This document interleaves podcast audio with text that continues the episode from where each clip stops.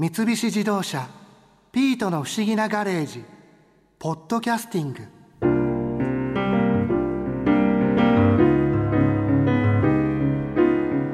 もともとは役所さんが言い出したのにな。日本でも宝石が取れるから山猫冒険団で取りに行こうって。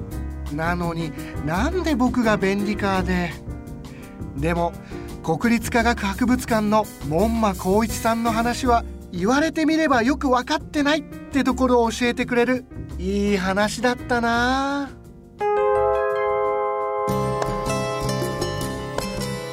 さすごく基本的なことなんですけど鉱物自体っていうのはそのどうやってできるものなんですかね？いろんなでき方があります。例えばマグマから固まってできる石。それから温泉のような液体から結晶化する石。それから場合によっては火山の噴気口ガスからですね出来上がる鉱物。いろんなでき方があります。でほとんどの鉱物は結晶でして、まあ、我々はその結晶構造を調べるんですけれども、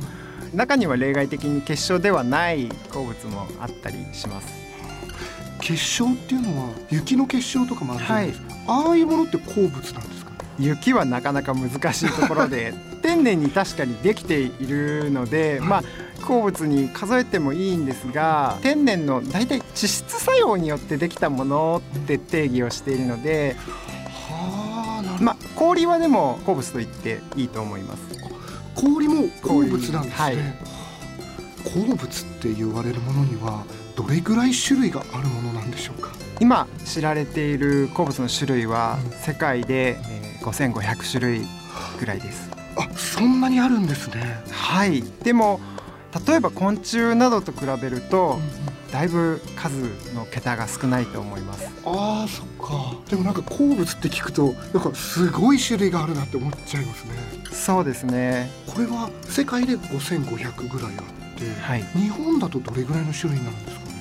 日本は1300ぐらい見つかっています。またちょっと少ないんですねやっぱり。そうですね。ただ全世界の広さから日本の国土の面積を考えていただくと、面積の割には種類比較的たくさん出ている方だと思います。そうか確かにそうですね。世界的に見たら日本って別に小さいですもんね、はい、小さな島国の割には、えー、まあ4分の1ぐらい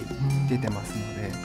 この鉱物って呼ばれるものってどういうところから見つかるんですか？まあ至る所に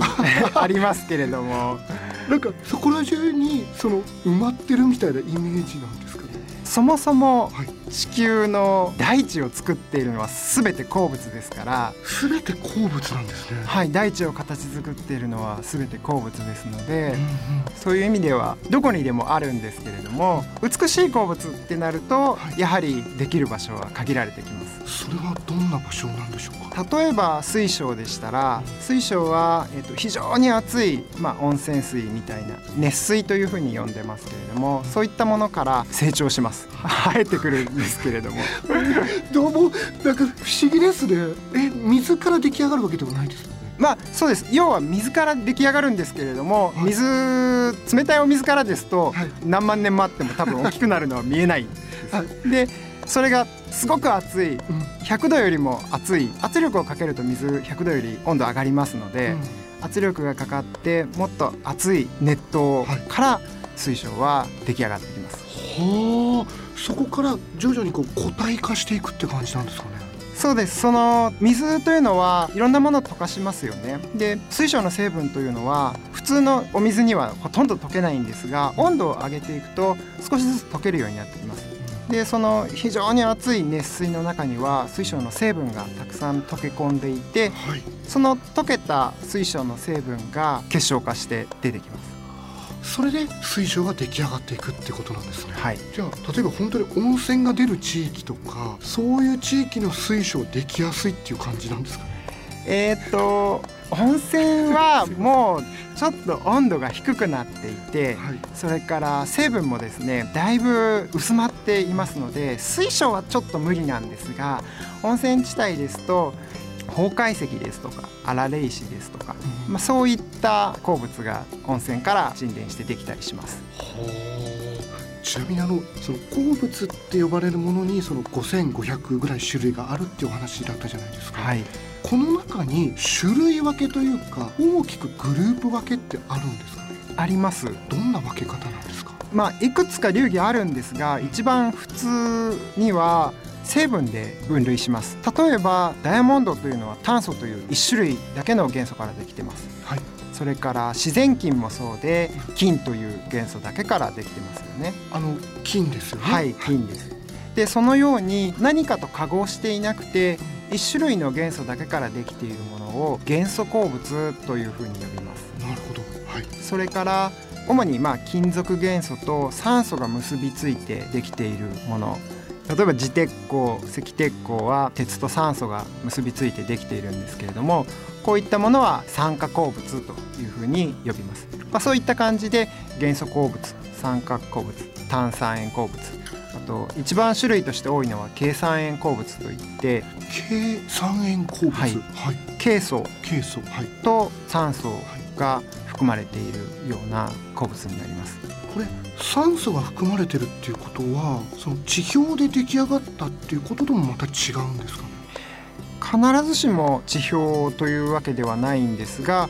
地表に近いところで出来上がった鉱物の多くはやはり酸素を含む傾向にあります。酸素があるところじゃないと当然出来上がらないそうですね。当然酸素を含んだ鉱物は酸素がある条件でなければできないです。日本で取れるその鉱物の中で代表的な鉱物って呼ばれるものはどんなものがあるんですか？例えば宝石になるトパーズ。トパーズ。はい。実は100年ちょっと前明治時代にはトパーズ日本の名産品だったんです。名産品だったんですか、はい、それだけ多く取れたってことなんですか？そうですね。岐阜県の田上山という場所があるんですが、はい、そこで明治時代にたくさんトパーズが取れまして海外の博覧会などにも出展されまして海外の鉱物マーケットではトパーズの名産地として、まあ、日本が知れ渡っていたんです当時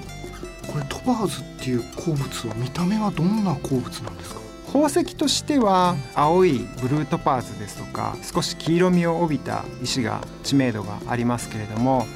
鉱物としてはほとんど無色透明でパッと見少し形が変わった水晶みたいな感じに見えるものが多いです。この色がつくっていうのはどこかの段階でつくんですか？そうですね。あの色のつく原因にもよりますけれどもトパーズの場合ですと結晶構造の乱れ原子の並びがですね、えーと、乱れたことが原因になって色がつきます。でその乱れる原因として天然の放射線がそのトパーズに当たることによって結晶構造が少し乱れてそれによって色がつきます。青になったり黄色になったりするんですね、はい。はい、このトパーズは今でも取れるんですか日本で？小さなかけらぐらいでしたら今でも取れる場所はあります、そうかその明治時代っていうのも大きな結構塊というか拳台ぐらいのものとかも結構取れてたぐらいなんですか？そうですね。大きなものですと拳台ぐらいの結晶が取れていました、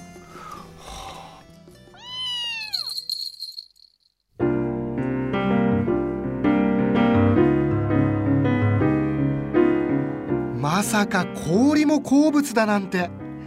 今度からかき氷を食べる時はあ今鉱物を食べてるそんな気分がしちゃいそうだな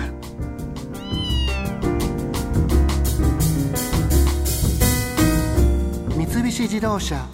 ピートの不思議なガレージポッドキャスティングこのお話はDrive your Ambition 三菱自動車がお送りしました。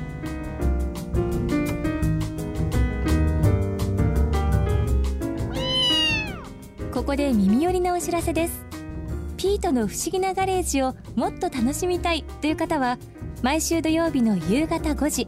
東京 FM をはじめお近くの FM 局で放送の三菱自動車ピートの不思議なガレージをお聞きください。外に出かけたくなるとっておきのお話満載でお届けしています。